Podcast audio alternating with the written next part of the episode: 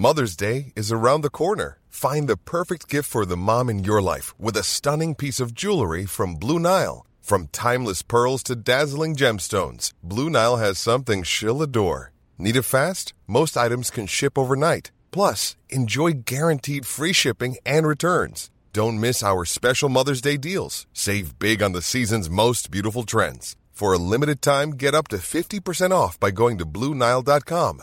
That's blue nile dot com. Ok, alors avant de commencer l'épisode, je te propose de profiter de ce moment à m'écouter pour faire quelque chose dont tu seras fier après coup. Si tu m'écoutes depuis chez toi, fais du rangement.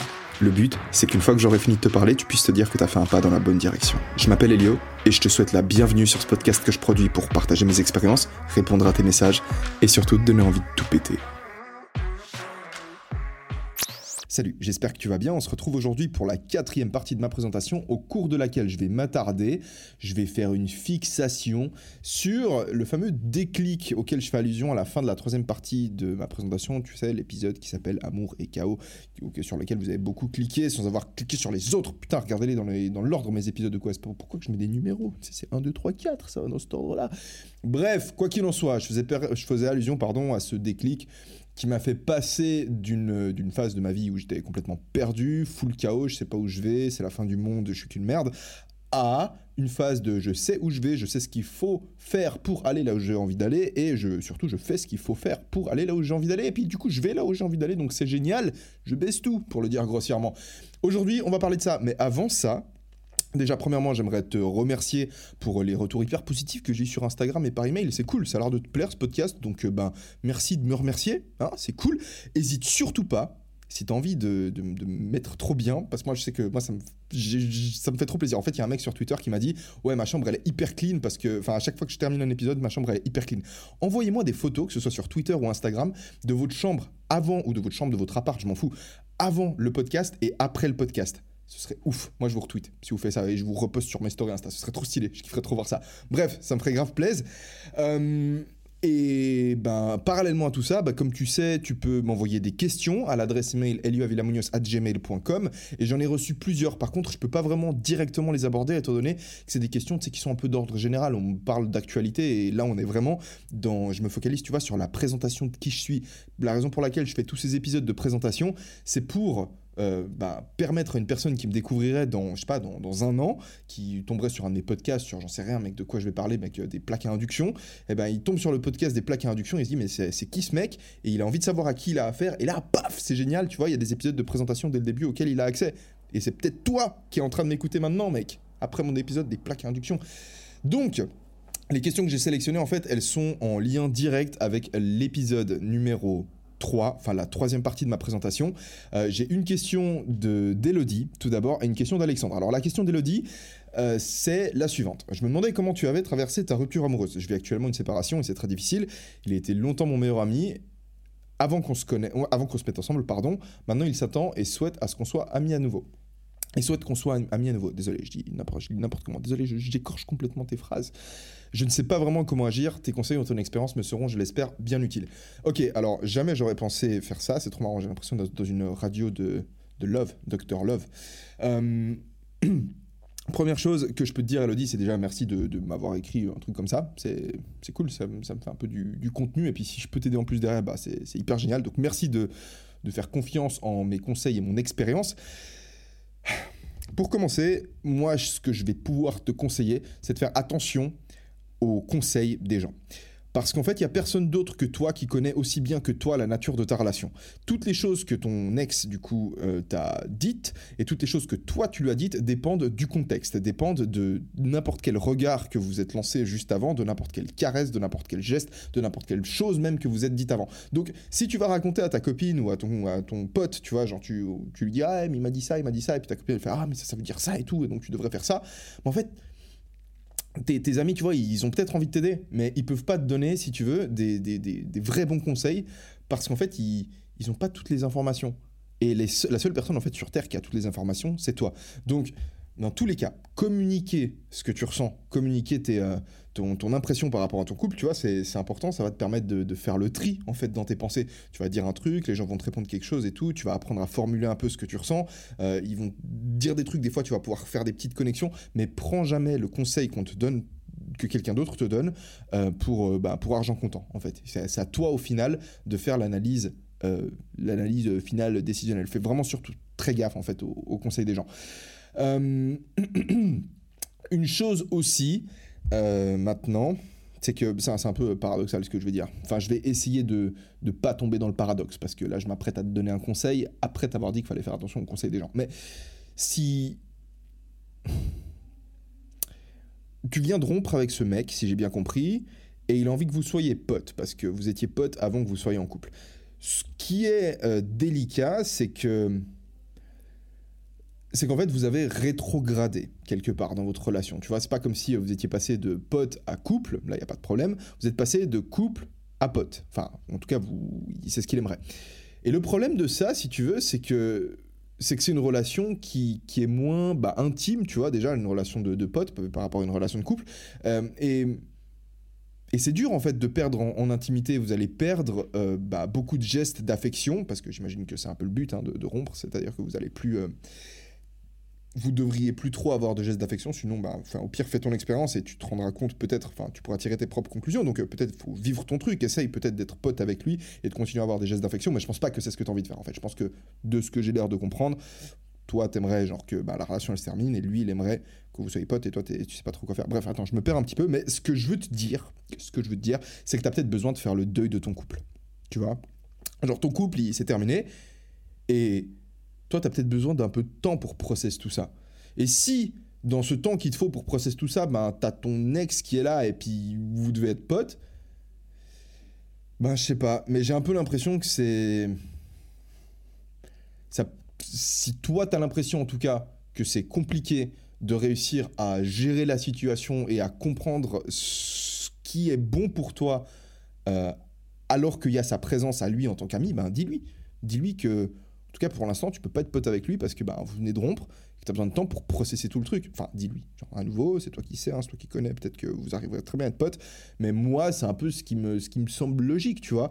Et quand tu lui dis les choses, alors ça, essaie de faire gaffe, c'est que dis-toi que toi, t'as l'impression que t'es perdu dans ta tête, mais... Euh, dis-toi bien que lui, il est aussi complètement perdu dans la sienne. Hein. Euh, genre une rupture amoureuse, c'est vraiment une, c'est du chaos pour l'un comme pour l'autre.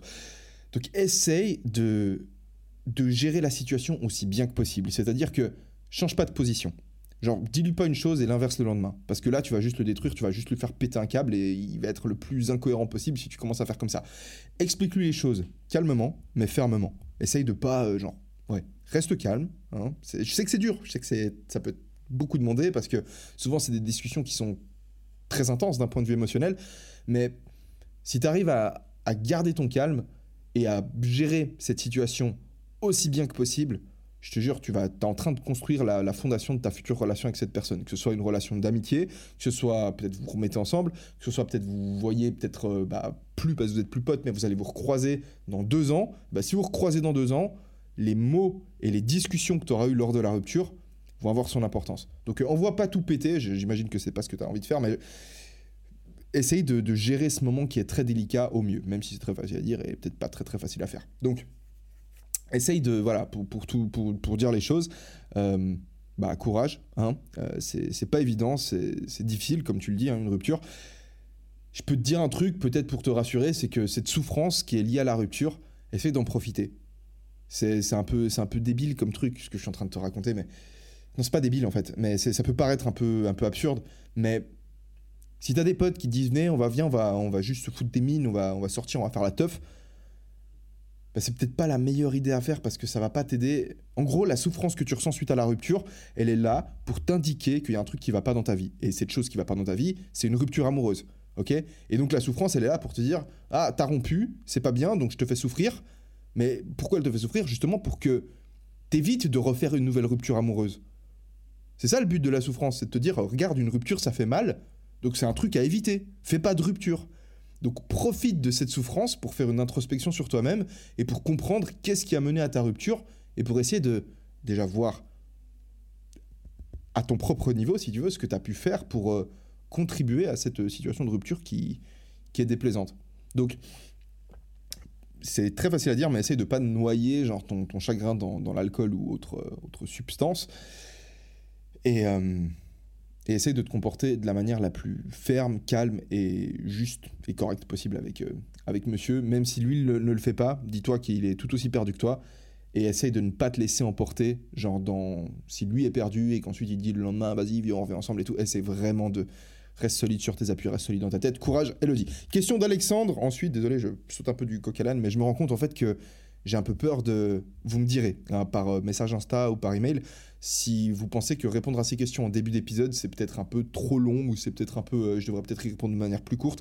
Pour l'instant, je vais un peu prendre mon temps pour répondre à ces gens. Enfin, là, surtout, c'est une question qui me... Bah, qui me touche un peu parce que les ruptures amoureuses, c'est un sujet... Euh, deux secondes, faut que je parle un peu. C'est un sujet, comment dire... Bah, c'est un sujet délicat, quoi. Ça fait souffrir. Ça fait mal, une rupture. J'en, j'en ai vécu trois. Et les trois fois, ça a fait mal. Hein. À chaque fois, ça fait mal. Ça fait mal différemment. Parce que... Bah, déjà, ta deuxième rupture amoureuse, quand tu la vis, bah, c'est plus la première. Et vu que c'est plus la première... Bah, tu sais quelque part que c'est possible de s'en sortir. Parce que la première rupture amoureuse, putain, j'avais envie de, j'avais envie de mourir. C'était la fin du monde. D'ailleurs, on va en reparler un petit peu parce que c'est ce qui a, c'est ce qui a causé mon, mon déclic. Bref, question d'Alexandre maintenant, qui me dit...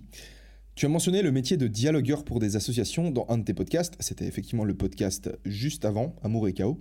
Et je pense que ça pourrait être pertinent pour tes, audi- pour tes auditeurs de développer à propos de ton expérience à ce sujet. Je passe les entretiens à Lausanne dans quelques temps, donc j'écouterai ta réponse avec attention. Alors, euh, pour ceux qui n'auraient pas compris, le métier de dialogueur, en fait, c'est ces gens qui t'arrêtent dans la rue pour te faire signer euh, des... Comment on dit ? Pour te faire devenir membre en fait de, de diverses associations en fait où tu vas payer une cotisation euh, dix, vingt, trente euros par mois et, euh, et en échange tu vas recevoir des newsletters qui vont un peu te tenir informé de, de comment ça se passe, enfin de, de ce qui est fait avec ton argent. Euh, alors mon expérience en, en tant que métier de dialogueur, en fait je suis revenu là-dessus parce que ben en fait c'était une belle expérience. C'était en fait c'était l'exercice de vente le plus hardcore de ma vie. Genre vraiment c'est ultra hardcore. En fait tu dois arrêter des gens qui n'ont pas envie d'être arrêtés. Genre dans une gare, t'as pas envie d'être arrêté parce que une, dans une gare, t'as un train à prendre. Dans une poste, t'as juste envie de... Bah, quand tu vas à la poste, c'est peut-être à la fin de, à la fin de ton travail. C'est peut-être à ta pause de midi. T'as pas envie de... de et tu penses en plus à, toi, à ta thune, donc t'as pas forcément envie de lâcher de la thune. Donc tu les arrêtes pour leur proposer... Euh, pour leur, même pas, tu leur proposes même pas un, ser, un produit ou un service. En fait, tu leur... Tu leur proposes juste en fait de lâcher du cash. Genre c'est vraiment ce que tu es en train de faire. Donc c'est, c'est hyper dur comme exercice. C'est, euh, ça peut être aussi, euh, tu peux être aussi assez inco- ça peut être inconfortable, tu vois, pour toi, la personne, le dialogueur qui doit, qui doit arrêter les gens dans la rue. Mais c'est un, c'est un super exercice en fait. Et, euh, et la raison pour laquelle je pense j'avais bien géré là-dedans, euh, c'était que moi-même en fait je, je faisais des dons à plusieurs associations. Donc euh, moi-même j'avais signé. Donc je...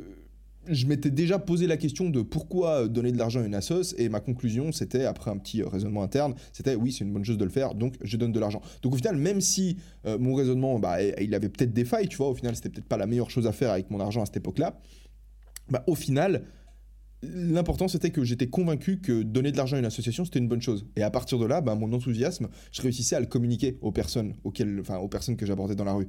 Parce que je savais que c'était en mode, vas-y, fais ce truc, moi-même je l'ai fait, je sais que c'est bien, go. Et c'est, ça ne veut pas dire que je le disais dans la rue, mais tu vois, c'est, c'est ce qui se ressentait. Parce que ce job, je l'ai fait du coup en deux mille treize, en deux mille treize deux mille quatorze, et ensuite j'ai réessayé de le faire en deux mille dix-sept, alors que j'avais, ou ouais, par là, genre deux mille dix-sept, et en fait j'ai, j'ai fait genre deux semaines et j'ai stop. Et en fait j'ai capté, en fait ce, qui m'a, ce que je ne pouvais pas, c'était, je pense que c'était genre le troisième jour, où j'ai réalisé que en fait j'étais en train de vendre un truc que moi-même je n'avais pas acheté. Et à partir de là, c'était juste impossible. C'est un peu le, le gros problème que, que, auquel je fais face avec... Euh, putain, t'imagines même pas. Genre, aujourd'hui, tu vois, dans ce podcast, on n'a toujours pas de, de sponsor. Parce que bah, j'aimerais choisir un sponsor dont je consommerais moi-même le produit, tu vois. Genre, c'est pas parce qu'un mec, il vient, il me fait « Ah, salut, j'ai l'aspirateur, salut, j'ai, euh, j'ai cette montre connectée, salut, j'ai ce bracelet, salut, j'ai cette merde », que je lui dis « Ok, vas-y, parfait, je vais parler de toi. » Et puis non, moi, je peux pas te vendre un truc que moi-même, je consomme pas, si tu veux, parce que je me sentirais genre juste complètement hypocrite de le faire. C'est pour ça que tu peux aller sur mon site elio villa monios point com et euh, te préinscrire pour mes cours d'anglais, parce que ce seraient des cours d'anglais auxquels, bah, que j'aurais complètement acheté, c'est des cours de psychologie en anglais, enfin des, des cours de psycho que je re, qui sont donnés en anglais et que je reprends en français, je les analyse et tout, c'est hyper stylé. Ou alors te préinscrire aussi pour mon programme sept N R A P S, et peut-être même qu'ils seront disponibles au moment où tu écouteras ce podcast. Pour l'instant, effectivement, ils sont pas disponibles. C'est vrai, on m'a fait la remarque, on m'a dit « Ah, mais tu parles des trucs, mais ils sont pas encore dispo ». Effectivement, c'est parce que je prévois que des gens écouteront ce podcast peut-être dans un an ou peut-être même dans quelques semaines quand le programme sera disponible. Et donc voilà, je vois pas trop l'intérêt de dire qu'ils sont pas disponibles, même si euh, c'est ce que je viens de faire. Alors, euh, du coup, pour revenir sur ton métier de dialogueur, désolé, je m'emballe un petit peu, mais apparemment vous aimez bien quand je m'emballe, et surtout apparemment, bah vous seriez pas dérangé que, que je fasse des épisodes plus longs, donc vas-y, on va faire un épisode plus long pour une fois, quoi. Attendez, je bois de l'eau. Donc voilà, euh, métier de dialogueur de la balle. Si tu veux tout exploser dans la vente, t'as un super livre de Grant Cardone qui s'appelle Sell or be sold. C'est un... Grant Cardone, c'est juste le boss de la vente. Si t'écoutes l'audiobook, c'est trop stylé parce que le mec il parle de son livre avec un enthousiasme tel que, genre, bah, dès que tu l'écoutes, t'as envie d'aller vendre des trucs. Donc euh, ça peut peut-être te chauffer. Moi, je l'avais pas encore lu à l'époque où je faisais dialogueur. Et puis, euh, bah, et pas trop peur des rejets. Ça, de toute façon, tu vas apprendre à t'en battre un peu les couilles parce que t'as pas vraiment le choix. Dis-toi que quand les gens, ils te, ils t'adressent pas la parole ou ils te repoussent dans la rue, c'est pas Alexandre qui sont en train de repousser, en fait. C'est le mec qui les aborde pour faire signer un papier pour les associations. Donc, quelque part, t'as ton uniforme qui te sert de, de muraille émotionnelle. Donc, profites-en pour faire tes expériences, essayer d'aller parler à des gens. Et, euh, et ouais, grandis, c'est un putain de job. Franchement, tu vas kiffer. En tout cas, merci Alexandre pour ta question, et je vais pouvoir maintenant entrer dans le vif du sujet, à savoir ce déclic. Je vais peut-être faire un petit rappel euh, de la situation dans laquelle je me trouvais juste avant le déclic, histoire que, bah, que tu captes un petit peu si t'as pas forcément écouté l'épisode, enfin euh, la, la troisième partie de la présentation juste avant, ou peut-être tu l'as écouté, mais genre il y a trop longtemps, ou peut-être tu l'as jamais écouté. Et pour ça, je vais utiliser une métaphore, comme ça, même ceux qui ont l'épisode numéro trois euh, assez frais dans la tête, Euh, bah, ils vont quand même en tirer quelque chose de plus. J'ai utilisé une métaphore euh, qui s'appelle la métaphore de l'ascenseur. Euh, cette métaphore, c'est moi qui l'ai inventée à cent pour cent, donc elle est complètement euh, originale. Euh, imagine, imagine euh, ce moment qui a dû déjà certainement t'arriver, où euh, tu appelles un ascenseur et après deux minutes, trois minutes passées à attendre cet ascenseur, tu réalises que si tu avais emprunté les escaliers, bah, tu serais déjà arrivé en haut, tout simplement parce que l'ascenseur il met du temps à attendre. Tu vois, à ce moment, c'est un peu chiant, et dans un moment comme ça, généralement, bah, tu commences pas à monter les escaliers parce que tu te dis que si tu commences à monter les escaliers, les deux minutes que tu as déjà passées à attendre l'ascenseur, bah, elles t'ont servi à rien, tu vois, c'est un peu le, le, la théorie de la, l'aversion à la perte. Tu as déjà passé deux minutes à attendre, tu as dépensé deux minutes de ton temps, si tu montes les escaliers, bah, t'as vraiment perdu deux minutes de ta vie, alors que si t'attends et que même l'ascenseur, bah, il, il arrive, je sais pas, trente secondes, quarante-cinq secondes, une minute plus tard, bah, au final, t'auras dépensé trois minutes, mais t'auras pu prendre l'ascenseur, donc toutes les trois minutes, quelque part, elles avaient du sens, vu qu'elles ont servi à te faire attendre l'ascenseur qui effectivement est arrivé. Maintenant, imagine que il y a un technicien qui se pointe et qui vient et te dit, hey, mec, si jamais l'ascenseur, il est en panne, en mode vraiment en live, il va genre pas du tout monter parce qu'il fonctionne pas. À ce moment-là, tu fais quoi ? Parce que genre tu continues à attendre un ascenseur en panne ou tu prends les escaliers. Bah ma situation à moi, pendant deux ans, à la sortie de, de, mon, de mon lycée, à la sortie du gymnase, donc euh, dès que j'ai obtenu mon bac, pendant deux ans, ma solution à moi, pour arriver en haut, donc pour réussir à atteindre ces choses, ces, ces rêves que j'avais, c'était d'attendre un putain d'ascenseur en panne. Pourquoi en panne ? Parce que en fait je faisais rien et je me disais, ah t'inquiète, dans l'avenir il y a un truc qui va me faire monter.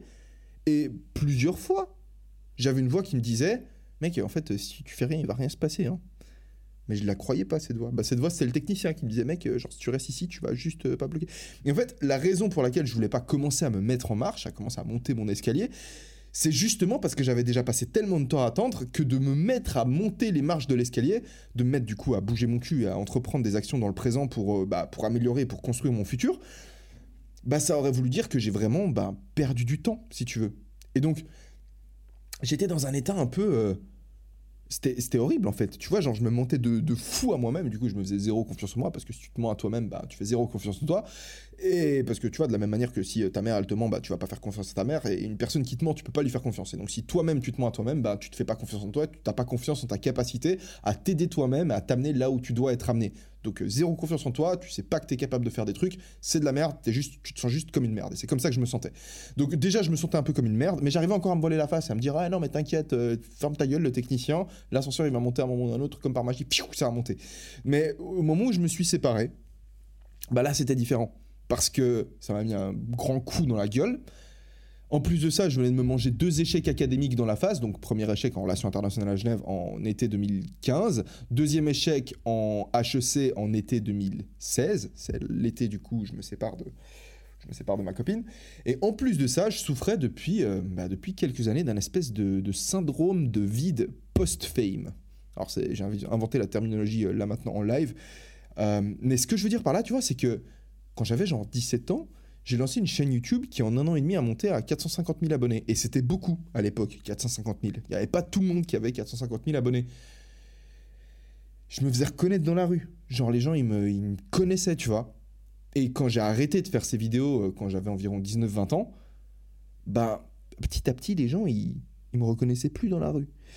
Et ça peut être très con à dire, mais je m'étais habitué à un certain standard de reconnaissance publique. Et quand bah, j'avais plus ce standard de reconnaissance publique, ou quand il était, disons, moins élevé qu'avant, bah, je le ressentais. Je ressentais, j'avais l'impression d'être personne. Donc j'avais vraiment l'impression d'être euh, vraiment une merde, en fait. Donc...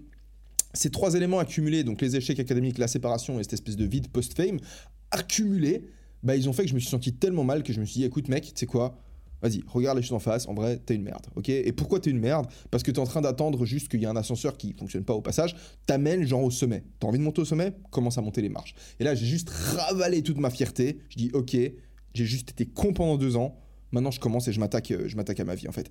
Et je me souviens d'une discussion que j'avais eue avec mon père quand j'étais... Euh, J'étais, j'étais dans le jardin, en fait, j'étais en train de l'aider dans, dans le jardin, c'était l'été, justement, après avoir foiré mes examens, où euh, je discutais avec lui et je lui... Et c'est là où je me suis dit, putain, en fait, je vais faire du droit et je, je sais que je vais tout baiser. Et je me souviens que, enfin, bref, c'était pas une discussion euh, de ouf, c'était pas une, genre une méga discussion, mais je me souviens de, de l'endroit où j'étais dans le jardin et de moi en train d'expliquer à mon père que j'allais juste faire du droit, droit et que c'était mon, mon plan pour la suite. J'avais, en fait, un petit peu... de confiance en moi, on va dire, à la fin de cette année en H E C, même si voilà, je me sentais comme une merde, parce qu'en fait, vu que j'avais commencé le street workout un an plus tôt et que j'avais récolté bah, les fruits de mon travail, j'avais un peu des résultats sur mon corps qui se voyaient, bah, en fait, j'avais confiance en ma capacité à sacrifier le, frais, le présent pardon, pour obtenir effectivement un avantage dans le futur. Je savais qu'à force de travail, je pouvais avoir des résultats. Je me l'étais prouvé via le sport. Et en fait, c'est la grosse importance du sport pour moi, c'est ça, c'est de te montrer que si tu taffes, t'as des résultats. Parce que si t'es à un stade, toi, maintenant, dans ta vie, où, je sais pas, t'es un peu perdu, tu sais pas trop quoi faire et tu, tu sais pas où aller, t'as pas vraiment confiance en toi, t'as pas vraiment, tu sais pas si tu vas pouvoir mener un projet à bout, commence à faire du sport. Parce que ce qui est certain, c'est que si tu fais des pompes, au bout d'un moment, tu vas prendre des pecs et des triceps. Si tu fais des tractions, tu vas prendre du dos et des biceps. Et ça, qui que tu sois, ce sera le cas. Point barre. C'est pas en mode vas-y, je me lance dans un projet, je vais faire du commerce de kiwi ou je sais pas quoi, et en final, bah ça plante, et puis merde, je me sens vraiment comme une merde. Non, le sport, tu sais au moment où tu commences que l'effort que tu mets, il va payer. T'as juste besoin de mettre l'effort, d'être discipliné. Donc si t'as un stade dans ta vie où, où tu sens que tu pourrais avoir plus, où tu sens que t'as envie de détruire des trucs, tu sens que t'as envie de tout baiser, tu sens que t'as du potentiel, mais tu vois que t'es au point mort et tu sais pas par où commencer. Commence par du sport. Genre, tape des pompes, tape du gainage, défonce-toi, viens sur mon site, il y a un programme, c'est un rap, tu le télécharges pas, mais pff, tu commences. Commence à faire un truc, bouge, va courir. Parce que l'exercice physique amène un progrès forcé, en fait. Et c'est ça qui est cool. Donc moi, j'avais déjà un peu de confiance en moi, tu vois, grâce au sport. Et cette confiance, si tu veux, j'ai réussi à la transposer dans le domaine des études. Et en plus de ça, peut-être, je vais, je vais le dire parce que c'est pas négligeable, quand j'avais foiré mon année en H E C, je l'avais foiré parce que j'avais complètement boycotté certains cours, comme je l'expliquais, des cours qui m'intéressaient pas, à savoir mathématiques, informatique, tout ça, je n'aimais pas trop. Par contre, des cours comme les statistiques, le management, le droit d'entreprise ou le comportement organisationnel, c'est des cours que j'avais grave kiffé, j'avais grave accroché. Et ces cours-là, je les avais bossés et j'avais réussi les examens de ces cours. Donc je savais que si je mettais l'effort dans les études, je pouvais le faire. Maintenant, je ne savais pas encore si euh, j'allais réussir à gérer une... Euh, parce que tu vois, genre, au final, euh, ces cours, c'était genre cinq cours sur... Euh, attends, il y avait genre six... Attends, je ne vais pas dire de bêtises, mais imagine quelqu'un qui avait six cours par semestre. Je ne sais pas s'il y avait effectivement six cours par semestre ou peut-être plus. Mais tu vois, genre, même si on n'avait que six par semestre, ça veut dire cinq cours sur douze. Donc j'ai réussi cinq examens en bossant cinq examens sur douze. Maintenant, est-ce que j'aurais réussi cinq examens en, re- en bossant genre euh, tous les examens ? Bah, peut-être pas, tu vois. Donc J'avais pas full confiance en moi, mais je savais en tout cas que j'étais pas complètement buildé, tu vois. Je savais que je pouvais le faire. Et c'est ouf, hein, mais pour te dire à quel point ma confiance en moi, elle était basse, elle était faible, elle était au, au point zéro virgule deux. Je me, je, j'étais, j'étais convaincu d'être une grosse merde, en fait. Et c'est très drôle parce que quand j'étais petit, j'étais, euh, j'étais toujours le premier à l'école. J'étais toujours, enfin, euh, j'étais toujours, euh, je défonçais tout, en fait. Mais j'ai sauté une classe, tu vois. Et vraiment, à partir du... À partir du moment en vrai où j'ai commencé à fumer de la weed, genre j'ai... Non, non, c'est pas vrai. À partir du moment où je suis arrivé sur le canton de Vaud, ça a été un peu plus compliqué. Mais au final, j'ai quand même pas doublé d'années, tu vois. J'ai... En fait, à partir du moment où j'ai commencé à, de... à faire un peu de... de la merde, à réfléchir à trop de trucs, à partir dans tous les sens. Mais quand j'étais... Mais... Mais quand même, tu vois, j'ai pas redoublé des années, tu vois. Mais par contre, là, pour, pour l'université, c'était un système qui était tellement ouvert, si tu veux, dans le sens où, où t'es pas du tout guidé, t'es pas pris par la main, tu t'organises vraiment comme tu veux, tu... y a pas de contrôle de présence, y a rien du tout. Bah là-dessus, pour... pour... j'étais complètement perdu, quoi. Enfin, j'avais fait deux échecs académiques, quoi. Donc, euh, j'avais pas vraiment confiance en moi. Donc voilà, tout ce contexte, moi, complètement euh, dos au mur, pour une fois dans ma vie. Je pouvais pas refaire une quatrième première année. Donc ça, c'était ma troisième première année, hein, au moment où je commençais le droit. J'étais obligé de réussir. Ce qui était cool, c'est que j'avais déménagé. Cette fois-ci, j'habitais sur le campus. Donc euh, j'évitais de me taper tous les trajets. En plus de ça, euh, je fréquentais plus tous ces gens de mon entourage qui fumaient de la weed. Et ça, c'est un gros, gros, gros, gros, gros changement positif. Euh, j'en parle, euh, j'en parle en fait dans ma vidéo sur la drogue. Donc, va écouter ma vidéo sur la drogue. Euh, elle n'est pas encore publiée au moment où j'enregistre ce podcast, mais je vais la publier dans une semaine ou deux. Donc, il euh, y a très, de très grandes chances pour que tu écoutes ce podcast au moment où elle est publiée. Tu vois, statistiquement parlant, même s'il y a genre dix mille personnes qui l'écoutent avant, euh, vu que ce podcast, il va rester jusqu'à la fin des temps de l'univers, bah, il y aura en tout cas dix mille une personnes après, tu vois. Euh, donc, tu vas voir ma vidéo sur la drogue. Je parle justement de ça, du fait que en arrêtant de fumer, en fait, je me suis retrouvé all-in dans une seule réalité. Ce que je veux dire par là, c'est que à chaque fois, ce qui se passait avant, c'était que je fumais et du coup, je fumais le soir tout le temps. Et à chaque fois que je fumais, euh, j'étais un peu, enfin, je déconnectais de, de, de la réalité de Elio sobre, si tu veux. Et j'avais des nouvelles choses qui m'intéressaient. Tu sais, quand t'es foncé, tu fais pas les mêmes choses que quand t'es pas défoncé. Donc en fait, j'avais tout mon système de valeurs qui changeait. Je m'intéressais à des choses nouvelles. J'avais des, je voyais les choses d'un œil différent. En fait, et ça m'aidait pas du tout à me structurer. Ça m'aidait pas du tout, juste en fait, à rester focus sur un truc, parce que tout changeait, si tu veux, pendant un moment. Et du coup, j'avais des nouvelles pensées. Je cogitais, je réfléchissais, je me faisais des raisonnements, mais en fait, qui étaient faits dans un état. Euh, qui n'était pas mon état normal, si tu veux. Au lieu de me faire ces raisonnements en étant juste sobre, en méditant et en me posant vraiment la question, bah, je me faisais ces raisonnements dans un autre état. Et en fait, ça crée plus de confusion qu'autre chose, tu vois. Mais en arrêtant de fumer, j'étais juste, sur les vingt-quatre heures d'une journée, co- constant, en fait, dans les choses auxquelles j'accordais de la valeur et, euh, et comment j'allais faire pour euh, bah, atteindre ces choses auxquelles j'accordais de la valeur. Et ça, c'était lourd. Donc, non seulement, quand j'ai commencé le droit, du coup, un petit peu avant, en réalité, euh, parce que j'avais déjà déménagé, en fait, en fin de H E C. Parce que, voilà, fin de H E C, j'avais déjà déménagé sur le campus. Mais c'était pas assez tôt pour commencer à, bah, à faire les choses bien. Euh, du coup, bah, j'ai, j'habitais sur le campus pendant cette année de droit. J'ai rédigé ma première constitution aussi. Donc, euh, cette constitution, vous, vous me demandez souvent que je vous en parle un petit peu plus sur, euh, bah, sur Insta, sur YouTube, vous faites des, des commentaires. J'ai fait une vidéo YouTube qui s'appelle « La routine » dans laquelle je vous explique quel est l'intérêt de se faire une constitution et je vous explique comment je la fais. Donc euh, cette vidéo elle existe, c'est juste qu'elle s'appelle pas la constitution, cette vidéo elle s'appelle la routine sur YouTube. La constitution, pour ceux qui ont absolument aucune idée de quoi je parle et qui doivent me dire c'est quoi ce taré, c'est euh, en fait c'est un papier sur lequel je note toutes les choses qui sont absolument importantes pour moi, toutes les choses euh, auxquelles j'aspire et que je lis tous les matins et tous les soirs. Voilà. Bah, plus ou moins, voilà, c'est un peu comme ça que ça s'est passé. Donc euh, là, j'ai commencé mon, mon année en droit. Alors, dès le début, je me suis juste mis à un rythme de vie complètement hardcore. Hein. Je me... À l'époque, j'écoutais un mec qui s'appelle Franck Nicolas sur YouTube. Putain, il me chauffait trop le type. Genre, il avait commencé à parler de se lever à cinq heures du matin. Donc, je me levais tous les matins à cinq heures. Je faisais mes tubes.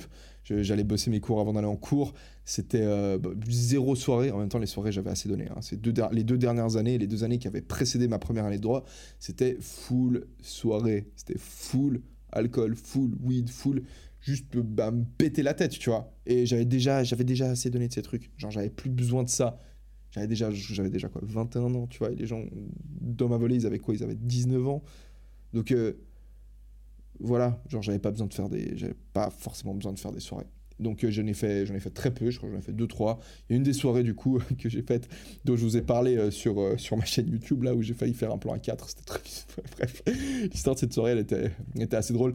Donc, en gros, ouais, bah, j'ai juste, juste tout explosé pendant cette année. C'était vraiment stylé. J'avais le choix, à la fin, de faire mes examens Euh, soit tout, tu vois, donc je commence le droit, c'était quoi, en deux mille seize du coup, en septembre deux mille seize, donc en juin deux mille dix-sept, j'avais le choix de faire mes examens, soit tout en juin deux mille dix-sept, soit moitié des examens en juin deux mille dix-sept, moitié en août, et j'aurais du coup tout l'été pour réviser. Et en fait, c'est ce que la plupart des étudiants en droit font. Moi, j'ai décidé de tout mettre en juin deux mille dix-sept, donc euh, je me suis même pas laissé l'été pour réviser, tellement j'avais bossé pendant l'année, j'étais déjà trop taquet, et j'ai genre explosé, j'ai enfin, plus de cinq de moyenne, et j'ai, bref, j'ai juste cartonné. Et du coup, bon, mon été, je l'ai passé à un festival, en fait, je suis allé faire la fête, et puis euh, bref, c'était la teuf. Ouais, c'était vraiment stylé cette première, vraiment, j'étais hyper fier de moi, je savais en fait que je faisais des choses bien, et au moment où j'ai explosé, tout explosé à mes examens, en fait, j'ai su que... En fait, j'ai su que je réussirais mes études, en fait. Genre, c'était déjà juste euh, complètement logique. C'était, ok, ah, c'est ça les études, alors, du coup, en fait, c'est juste de la discipline. C'est juste faire les choses que tes parents et tes profs t'ont dit que tu devais faire depuis que t'es tout petit. C'est-à-dire être régulier au niveau de ton travail, t'organiser, lire les cours un petit peu en avant. Quand on te donne des travaux pratiques ou quand il y a des séminaires, fais-les, parce qu'au final, ton examen, c'est un copier-coller de tes putains de travaux pratiques. Quand t'as des oraux avec des profs, ben... Enfin, quand t'as des oraux, quand tu sais que tu vas avoir un oral. Alors moi, je le faisais pas, tu vois, mais c'est un truc que je me disais à chaque fois en fin d'année. Enfin, je le faisais pas particulièrement, mais tu vois, c'est un truc, je me suis dit, si, si t'as une cartouche, si, bah, alors ça, là, je te donne un cheat code, mec. Je te donne un cheat code pour tes études, pour tous les étudiants. Si vous savez que, par exemple, en fin d'année, vous avez un examen oral de droit pénal avec euh, bah, le prof de pénal, euh, on va l'appeler euh, Malacuso, vous avez un prof d'examen... ceux, ceux qui étaient en H E C, enfin, en droit à Lausanne, vous comprenez la blague. Mm. Bah, tous les cours que tu as avec ce prof, tu y vas, tu te mets si possible, euh, bah, pas tout au fond de la classe, ou alors oui, mets-toi tout au fond de la classe, mais participe au cours. Genre quand il pose des questions, lève la main et tout, histoire que le mec te remarque. Comme ça, à tous les coups, si tu te pointes à l'examen et que tu fais vraiment de la merde, bah, le mec, il sait quand même qui t'es, il se dit, non, mais le, le type, quand même, pendant l'année, il était là, et j'ai vu, il a posé des questions pertinentes, il était engagé, et... Et c'est juste, il a juste eu un gros manque de bol sur le sujet. Alors que si, il t'a jamais vu, il voit juste un type se pointer, se chier, dire de la merde, il se dit ouais, mais ce mec, il a passé son année à, à faire les soirées, euh, les soirées étudiantes, et puis il est jamais venu en cours, et puis, et puis voilà, juste le destroy. Donc si tu sais que tu vas avoir un oral avec le prof, c'est comme ça, hein, c'est le jeu. Moi, long, pendant longtemps, si tu veux, pendant mes, pendant mes études, je me disais, mec, c'était complètement injuste que ces oraux, je les trouvais hyper arbitraires en fait, parce qu'en soi, à l'oral, le prof, il te met la note qu'il veut. Genre, il y a un expert, soi-disant, qui est là pour. Euh, pour aider à contre... Enfin, je, en fait, je continue à trouver que c'est un peu injuste. Parce qu'il y a un expert qui est là, qui est censé être euh, un témoin, je sais même pas vraiment à quoi il sert, mais en fait, l'expert, c'est un... L'expert, c'est un étudiant, en fait, qui, qui sauf erreur, qui est en train d'écrire sa thèse avec, euh, avec le prof qui te donne le cours. En fait, il est subordonné au prof, tu vois. Donc, en gros, l'expert, il peut pas se lever contre le prof, donc il va toujours être du côté du prof. Et il n'y a aucun enregistrement audio. C'est-à-dire que toi, tu donnes ton oral, enfin, tu, tu fais ton oral, tu fais tes quinze minutes... Euh, à la fin de l'année, enfin à la fin de la session d'examen, donc trois semaines plus tard, on te donne ta note, on te dit ok, vas-y, t'as fait deux sur six, en Suisse c'est sur six, t'as fait deux sur six, ce qui est très mauvais. Et toi, tu vas faire quoi? Tu vas voir le prof, tu vas dire euh, bah non, euh, vas-y, euh, pourquoi deux sur six et tout, t'as envie de comprendre, tu vois. Et le mec il dit bah, parce qu'en fait, et là il va te sortir ces vieilles notes qu'il a prises pendant l'oral, parce qu'en fait, euh, je t'ai posé une question là-dessus, t'as dit ça, ça, et en fait, elles sont où les preuves, mec? Tu vois, genre le mec il peut vraiment littéralement te sortir des trucs de son huc. Et toi, tu vas lui dire euh, oui, lui dire non, et puis euh, voilà, c'est fini. Tu vois, il n'y a pas moyen d'argumenter, il y a zéro... Y a, y a, enfin bref, c'est genre juste pas forcément très normal. Mais peut-être que ça fait partie du jeu. Peut-être que dans le monde corporatif, là où tu vas être lâché une fois que tu sortiras de l'université, c'est comme ça que ça fonctionne. Tout n'est pas qu'une histoire de connaissances purement académiques. Il faut savoir tisser des liens sociaux. Parce que c'est ça le jeu de la vie, c'est savoir coopérer avec des êtres humains. Donc si le prof il t'a défoncé de manière arbitraire en te mettant un deux alors que tu savais ton sujet parce qu'il ne t'aimait pas, bah c'est peut-être parce que dans le milieu corporatif, ce sera pas suffisant de juste connaître les bons trucs. Il faudra faire en sorte aussi que bah, peut-être le juge te kiffe un petit peu. Euh, bon là on parle peut-être presque de choses un peu pas normales, tu vois, mais de manière générale, il faut savoir coopérer avec d'autres êtres humains. Ça fait partie du game. Donc euh, vas-y, le cheat code pour tes examens, c'est... Euh, bah, va aux oraux, quoi. Enfin, va aux cours euh, auxquels de, t'as des oraux. Je vais m'arrêter là. Je crois qu'on a fait l'épisode le plus long de toute ma carrière euh, de podcast. Euh, c'était assez cool, en fait, de parler un petit peu plus. J'ai apprécié. Euh, oublie pas d'aller sur mon site pour mes programmes. Voilà, elio villa monios arobase gmail point com. Oublie pas de me mettre un gros cinq étoiles sur iTunes ou euh, Deezer, je sais pas sur quoi tu m'écoutes. Mais mets-moi une note, là, et un commentaire, dis que c'est trop stylé, comme ça, bah... Euh, Comme ça, je suis un peu mis en avant. C'est stylé aussi, ça. Et euh, bah, tu peux aller me suivre sur les réseaux, Instagram et YouTube. Et puis, euh, moi, je vais gentiment me faire un petit thé, aller m'endormir. J'espère que ta chambre est hyper bien rangée. Donc, oublie pas, hein, si, si tu as terminé de ranger ta chambre, du coup, de, de, ou ton appart, de, de prendre la photo de après et de me l'envoyer. Comme ça, bah, je, peux, je peux la voir et je peux la reposter. Ça me ferait grave plaisir. Et puis, je te souhaite une, une très bonne fin de journée. On se retrouve pour l'épisode suivant, du coup, au cours duquel, en fait, je te raconterai... Donc là, je t'ai raconté ma première année de droit où j'ai tout explosé. Ma deuxième, elle n'est pas hyper intéressante en fait parce que bah, c'était un peu un copier-coller de la première. J'ai mis un peu plus l'accent sur la chaîne YouTube cette fois-ci parce que j'ai lancé une chaîne YouTube, dis-toi, pendant mon année en droit alors que je faisais du sport deux heures par jour, tous les jours. Enfin bref, c'était, c'était juste un rythme complètement effréné. J'étais une immense machine. Euh, du coup, la deuxième année, c'était un peu un copier-coller de la première. J'ai moins bien réussi que la première parce que j'ai mis plus de, d'efforts sur YouTube. Et euh, par contre, en, dès le début de la deuxième année, j'ai décidé de partir en troisième année en échange à l'université de Zurich pour faire ma troisième année de bachelor en allemand. Parce que bah, je savais que je réussirais mes études et du coup, ça allait être chiant. Euh, je savais comment bosser des, des trucs de droit, j'avais compris le système et puis bah, pff, c'est bon. Genre, maintenant, il faut que je le fasse dans une langue étrangère. C'était un peu ça le challenge. Donc, dans l'épisode suivant, je te raconterai dans quelles circonstances je suis parti à Zurich, comment ça s'est passé. Et là, on va se rapprocher un petit peu de la période actuelle, tu vois, parce que Zurich, c'est vraiment l'épisode juste avant ben, l'épisode de Barcelone, tu vois. C'est, euh, parce que c'était, en fait, pendant ma première année de master de droit que j'ai arrêté mes études de droit pour commencer YouTube. Et euh, nous voici, nous voilà aujourd'hui, tu vois. Donc, euh, voilà, hâte de te raconter tout ça. Je te souhaite une excellente fin de journée, début de journée, je sais pas quand t'écoutes ça. Et, euh, et à très bientôt. Allez, ciao.